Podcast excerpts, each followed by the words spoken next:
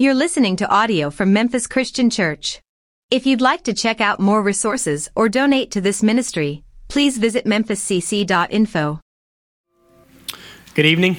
Good to be with you guys tonight. Kids, fifth grade and under, go ahead. If you got checked in, you got a tag with you, you can make your way downstairs. I know you're going to have a great time in Clubhouse.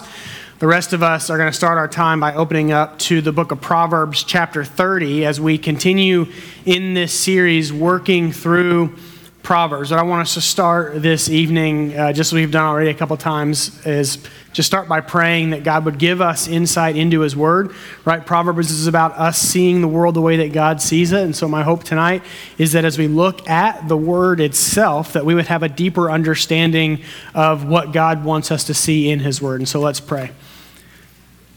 Father, we thank you for this Bible that we have in front of us whether it's in a book or whether it's on our phone. We praise you that you've made yourself known to us, that we don't have to guess at who you are. And so, Lord, as we read from it, as we look at the lessons learned contained within these just a couple of verses, Lord, remind us of your love for us and the truth of your word. Or that it's so vast that we can take even just one or two verses and spend a lifetime digging into them. But over these next 30 minutes or so, Lord, be with us as we seek to understand that your Spirit would give us knowledge into what your Spirit has written, and that we would glorify you as we seek to live out the way that you've called us to live. We love you. It's in Jesus' name we pray. Amen.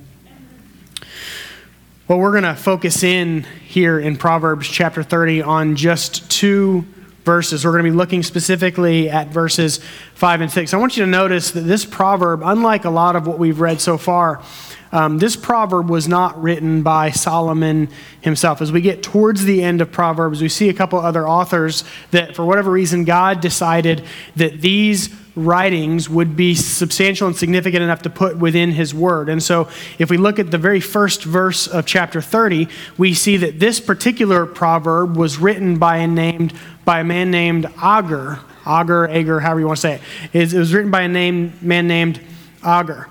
He calls his words in verse 1 an inspired utterance. So we're going to look a little bit later about what that means. But we're going to zero in before we get into verses 5 and 6. We want to read beginning in verse 1 because we want to look at these verses in context to see what he's really trying to say and then try to dig out those lessons that we want to learn from these verses. We're going to begin in verse 1 as he writes I am weary, God but I can prevail. Surely I'm only a brute, not a man. I do not have human understanding. I've not learned wisdom, nor have I attained the knowledge of the Holy One. Who has gone up to heaven and come down? Whose hands have gathered up the wind? Who has wrapped up the waters in a cloak? Who has established all the ends of the earth? What is his name, and what is the name of his son? Surely you know. And he says in verse 5 every word of God is flawless. He is a shield to those who take refuge in him. Do not add to his words, or he will rebuke you and prove you a liar. Now, this man begins this utterance by declaring that he is weary. Now, weariness is a different, deeper kind of being tired. It isn't simply a tired that's caused by a hard day's work or getting only six instead of seven hours of sleep. That's not really what weariness is. Weariness is a kind of tiredness in your soul that can be caused by external circumstances that wouldn't normally cause that regular kind of tiredness.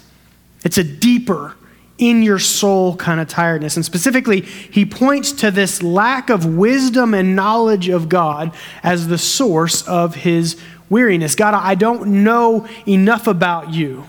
I'm not even a man. I haven't attained to this kind of wisdom, this kind of knowledge about who you are, and I'm, I'm weary.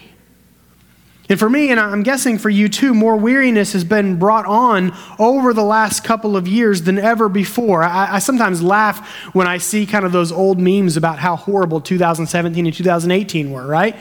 Like it's gotten worse than then. And so we, we, feel this, we feel this weariness around us. We're made weary by the constant and, and rapidly changing culture. The uncertainty sometimes of what's right and what's wrong, or the inability to make change where we believe change should be made. Weariness at our own struggle with remaining faithful in the face of a faithless world. Or simply weary because, like this author, we want to know God more, and yet we are surrounded by a culture that thinks it knows better than God. And we're being drawn into it by this world that thinks it knows better than God as He's revealed Himself through His Word. A world that frankly thinks it knows better than the Bible that you have on your lap. We know very well that God's Word is under attack today. Some would say more than ever, but I don't think that's true. Because the reality is that God's Word has always been under attack. Today, it's the biblical morality that faces assault that if you believe that the Bible gives a right and a wrong way of living, then you are narrow minded, out of date, irrelevant. But at the beginning of the 20th century, at the beginning of the 1900s, the rise of Darwinism put the, the beginning of man on trial. That was what was under assault. The science of the Bible, the origin of humanity, was on trial at the beginning of the 20th century. If you go back 2,000 years before that, Jesus, described as the very Word of God, as he began his earthly ministry, he was rejected. God's Word was rejected. And ultimately, he was arrested and tortured and executed. But if you go centuries before Jesus, when God sent prophets to Israel to warn them of impending punishment because of their sins, these messengers carrying God's word were reviled and exiled and imprisoned or killed.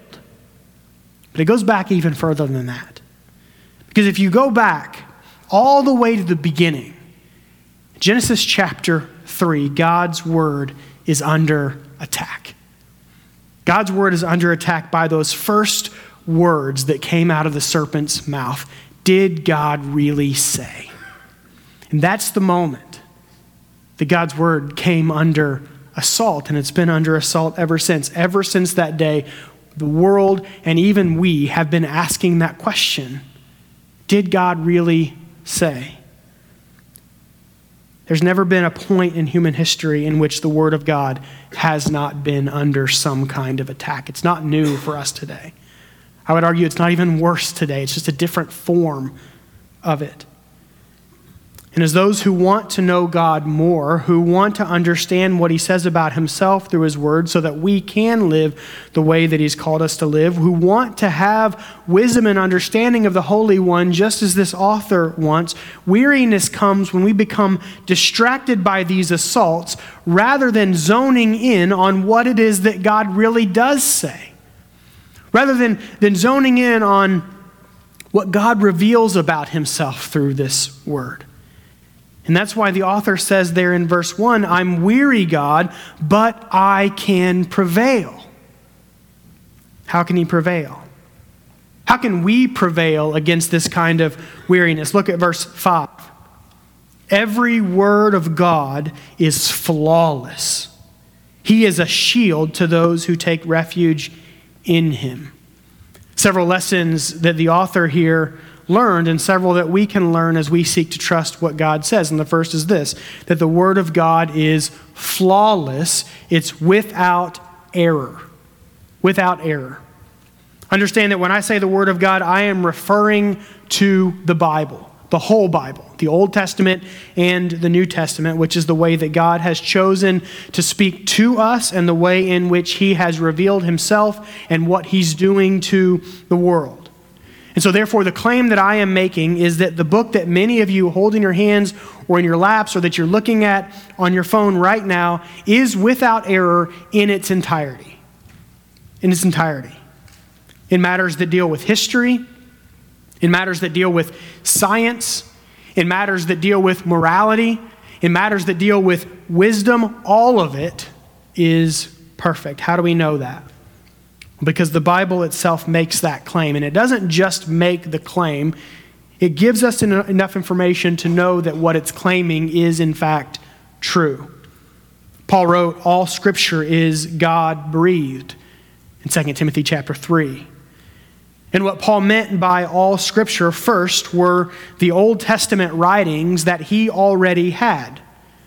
What we have in our Old Testament, the history and the prophets and the wisdom books, of which he and the other New Testament authors would frequently cite and quote.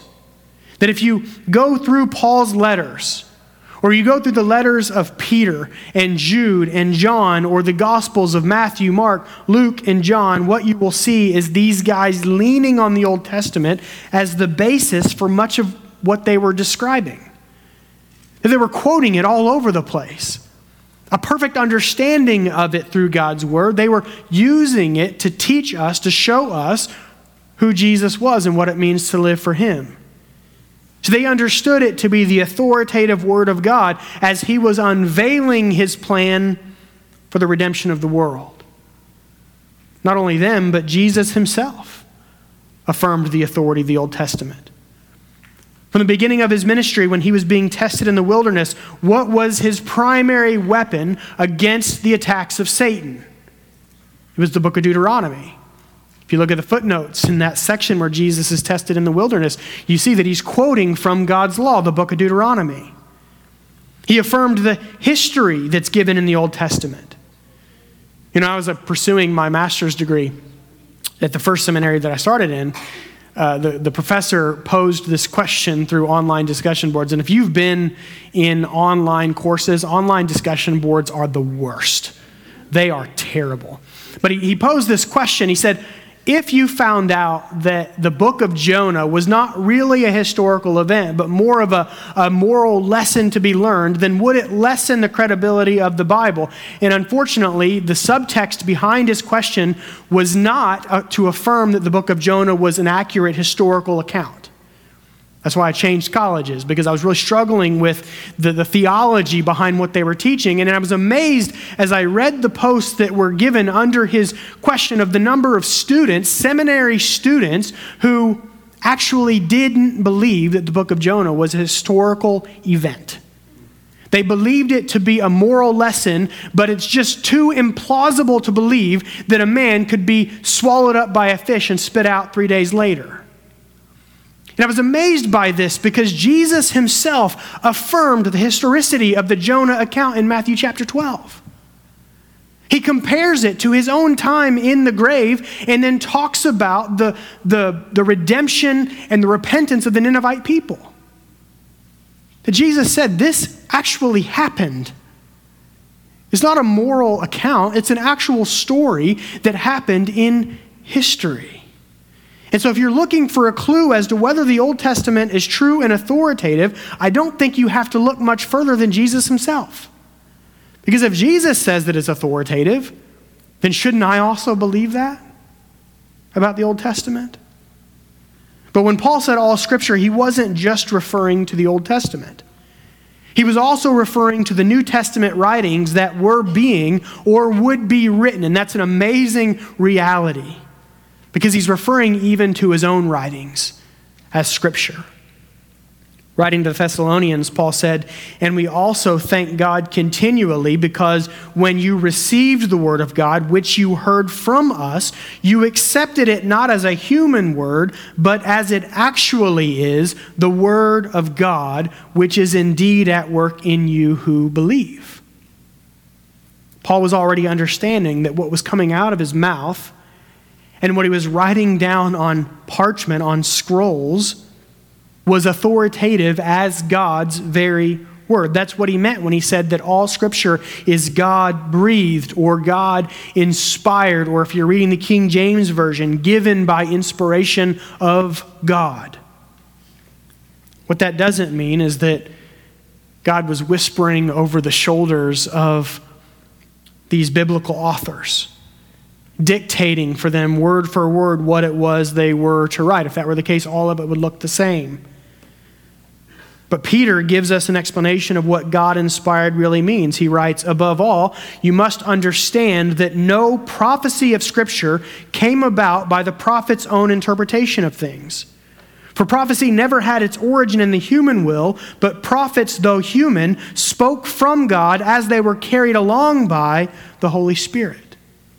As they're carried along by the Holy Spirit. In other words, God's Spirit was acting on these authors in such a way that they were the ones writing in their own style and personalities, and yet the things that they were writing were from God.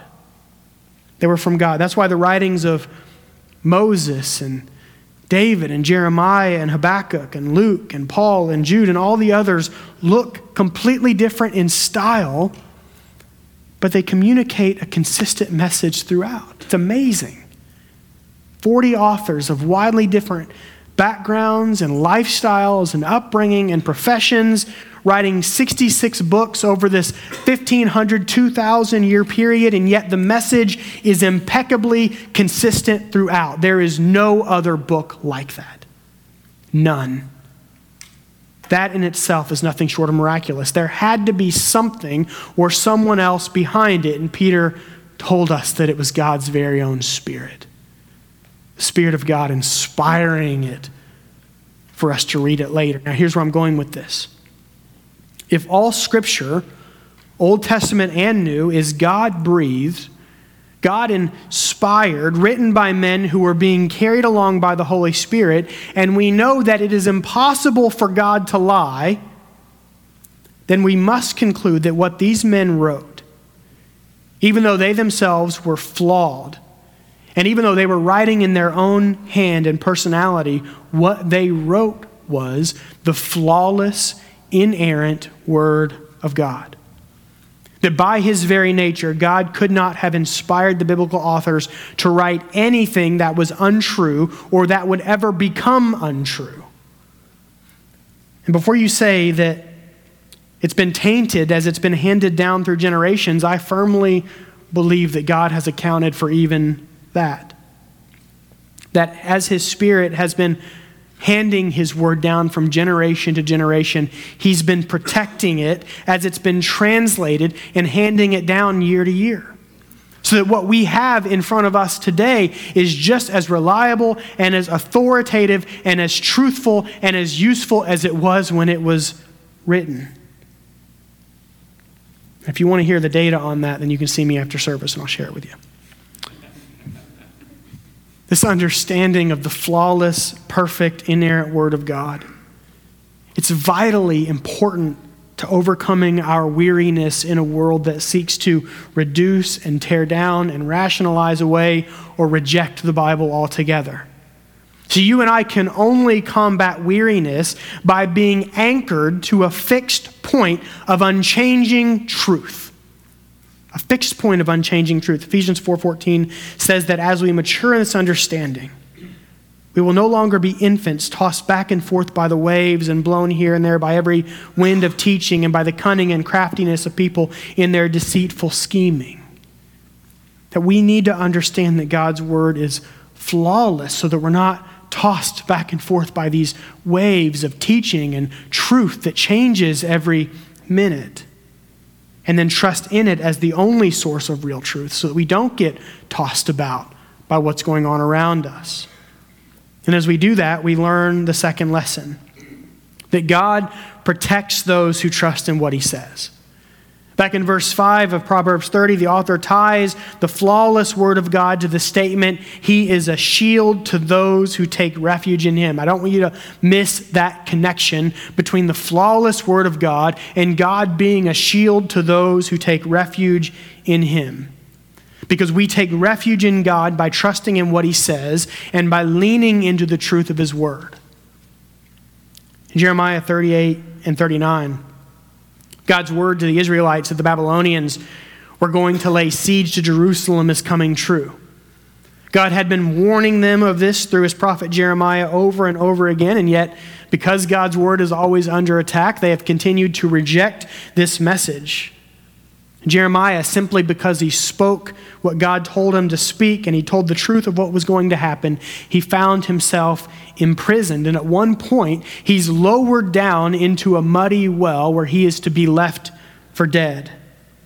But we read about a man named Ebed Melech.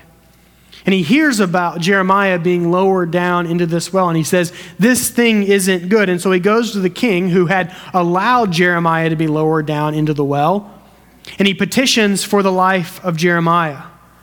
And the king commanded that Jeremiah be brought back out of the well.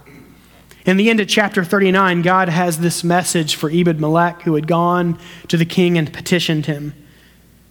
God says, I'm about to fulfill my words against this city. My words are going to come true. This city is going to be destroyed. I've told you it's going to happen. Now it's really going to happen. I'm going to do everything that I've promised, but I will save you. You will not fall by the sword, but will escape with your life because you trust in me, declares the Lord. Do you see the connection there? That this man trusted in God's word through his prophet. He knew that the things God said were true, so much so that he was willing to risk his own life in order to go to the king and ask for Jeremiah's. God recognized his faithfulness, his trust, and he promised that he would not fall to those who are ransacking Jerusalem. And the same is true for you and me today. And we may, may not be faced with such an extreme situation as Jeremiah and this man.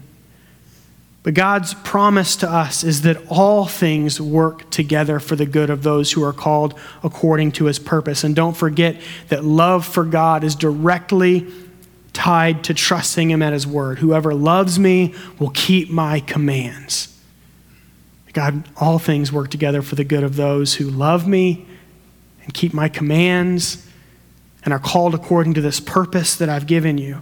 David wrote it this way in Psalm 56 When I am afraid, I put my trust in you.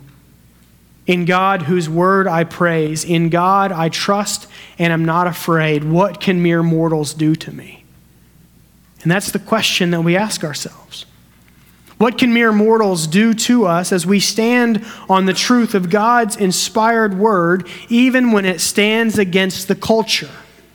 Jesus said to not be afraid of those who can kill the body, but can't kill the soul.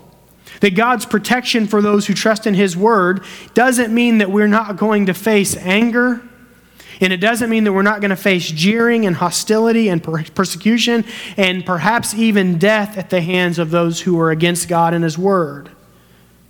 Others have faced far worse than that. If you go to Hebrews chapter 11, the author will give you a list of what others have faced at the result of God's Word.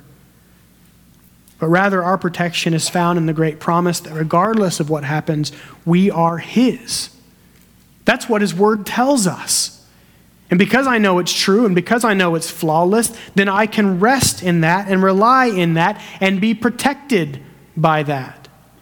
And I think that we often have this tendency to forget that it's God's word, that it's His promises that ultimately protect us, and we get it backward. We come to believe that we are the ones who have to protect and defend the word of God. That when the world goes on the offense, seeking to cut down, explain away, or reject what God has said altogether, we want to rise to the defense of the Bible. And certainly, we should stand strong in the conviction of this truth. That I should say, no, this is right, this is true, this is good. I should say all of those things. But there's danger in seeking to defend this book that has been defending itself for thousands of years. There's danger in that. Because the danger is that we ourselves may begin to compromise, to adjust, to rationalize, to find a way that the words on these pages fit more nicely into the culture and the world around us so that we can make it look better to the people that we're speaking to in grace and love. But the author of this proverb in verse 6 in the Bible itself has a warning against that very thing. He writes, Do not add to his words, or he will rebuke you and prove you to be a liar. We see the same warning given by Moses regarding the law in Deuteronomy 4 2 and 1232, and even more pointedly at the very end of our Bibles in Revelation 22, beginning in verse 18. John writes there, I, I warn everyone who hears the words of the prophecy of this scroll. If anyone adds anything to them, God will add to that person the plagues described in this scroll. And if anyone takes words away from this scroll of prophecy, God will take away from that person any share in the tree of life and in the holy city which are described in this scroll. Now, obviously, John's referring to the scroll that he had just written, the book of Revelation, but it's no coincidence that we find this warning at the very end of the whole counsel of God because it applies to the whole counsel of God because I saw it back there in Proverbs 30, and because I saw it back in what Moses wrote. It's the next lesson that we learn that we are not to add or subtract from God's word.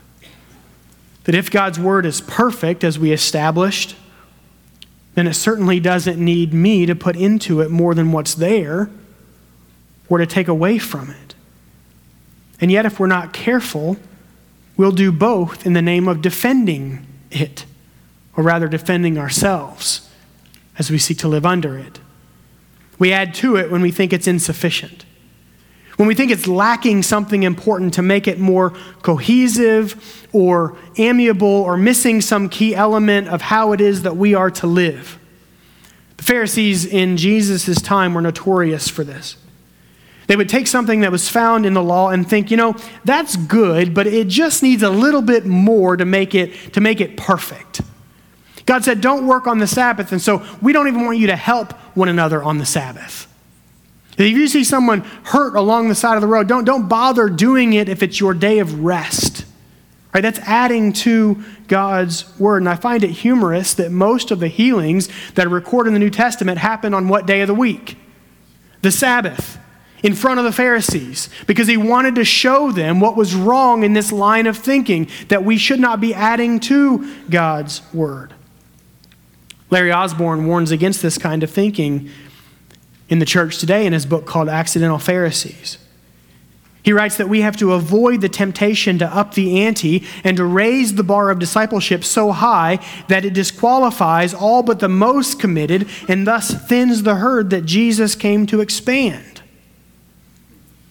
We do it in the name of increasing holiness, and yet adding to God's word actually cuts it down It takes away from it. It, it. it tells the world this isn't sufficient for you in how you're to live. But on the other end of the spectrum is the tendency to subtract from God's word. And this is may not seem as obvious as someone saying you don't need to pay attention to this piece right here, even though even though there are some well-known self-proclaiming Christians today who say you can just take that part out. You don't like that, just, just ignore it. One author and influencer wrote on Oprah proclaiming, I think the culture is already there and the church will continue to be even more irrelevant when it quotes letters from 2,000 years ago as their best defense. What's he saying? The culture's right, the New Testament's wrong, and so get on board, or you're going to become irrelevant. It's not going to work anymore. That's blatant subtraction. We may not do that, but we do it in other ways when we make adjustments and compromises to what it really does say because we believe it's become irrelevant or rep- represents an indictment of our own way of living. And so I go back to that same question in Genesis chapter 3 Did God really say? And I begin to rationalize the parts that I can take out so that I can continue living the way that I want to live. And we can point to any number of areas in living, but we've all done that. We've all looked at God's word and said, I, I don't like this piece, and so I'm going to take it out. I'm going to continue living this way because surely God didn't mean that. The world is different today, so I, I can, I can live this way. And, and, and all along we hear the serpent saying, Did God really say? Well, yes, he did really say. What we need to understand is that Hebrews 4:12 is just as true today as it was 2000 years ago. For the word of God is alive and active, sharper than any double-edged sword. It penetrates even to dividing soul and spirit, joints and marrow. It judges the attitudes of our heart.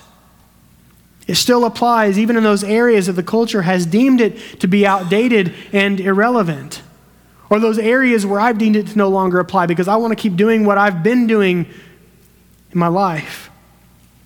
See, not only is the Bible completely perfect and sufficient, needing nothing to be added or taken away, it's, it's powerful as it stands. And that's the final lesson that we learn. that there is power in the Word of God. The author of Hebrews says that it cuts through, it, it penetrates not just through flesh, but through soul and spirit. It gets right in there, right in the center of our heart, and it judges our motives and our attitudes and the intentions of my heart and reveals not where it is lacking, not where the word is lacking, but where I am lacking. It shows me where where it is I need to shore up. Where it is I need to make adjustments so I can continue living the way that God wants me to live. I may believe that I'm opening up my Bible to read it, and the reality is that my Bible is reading me.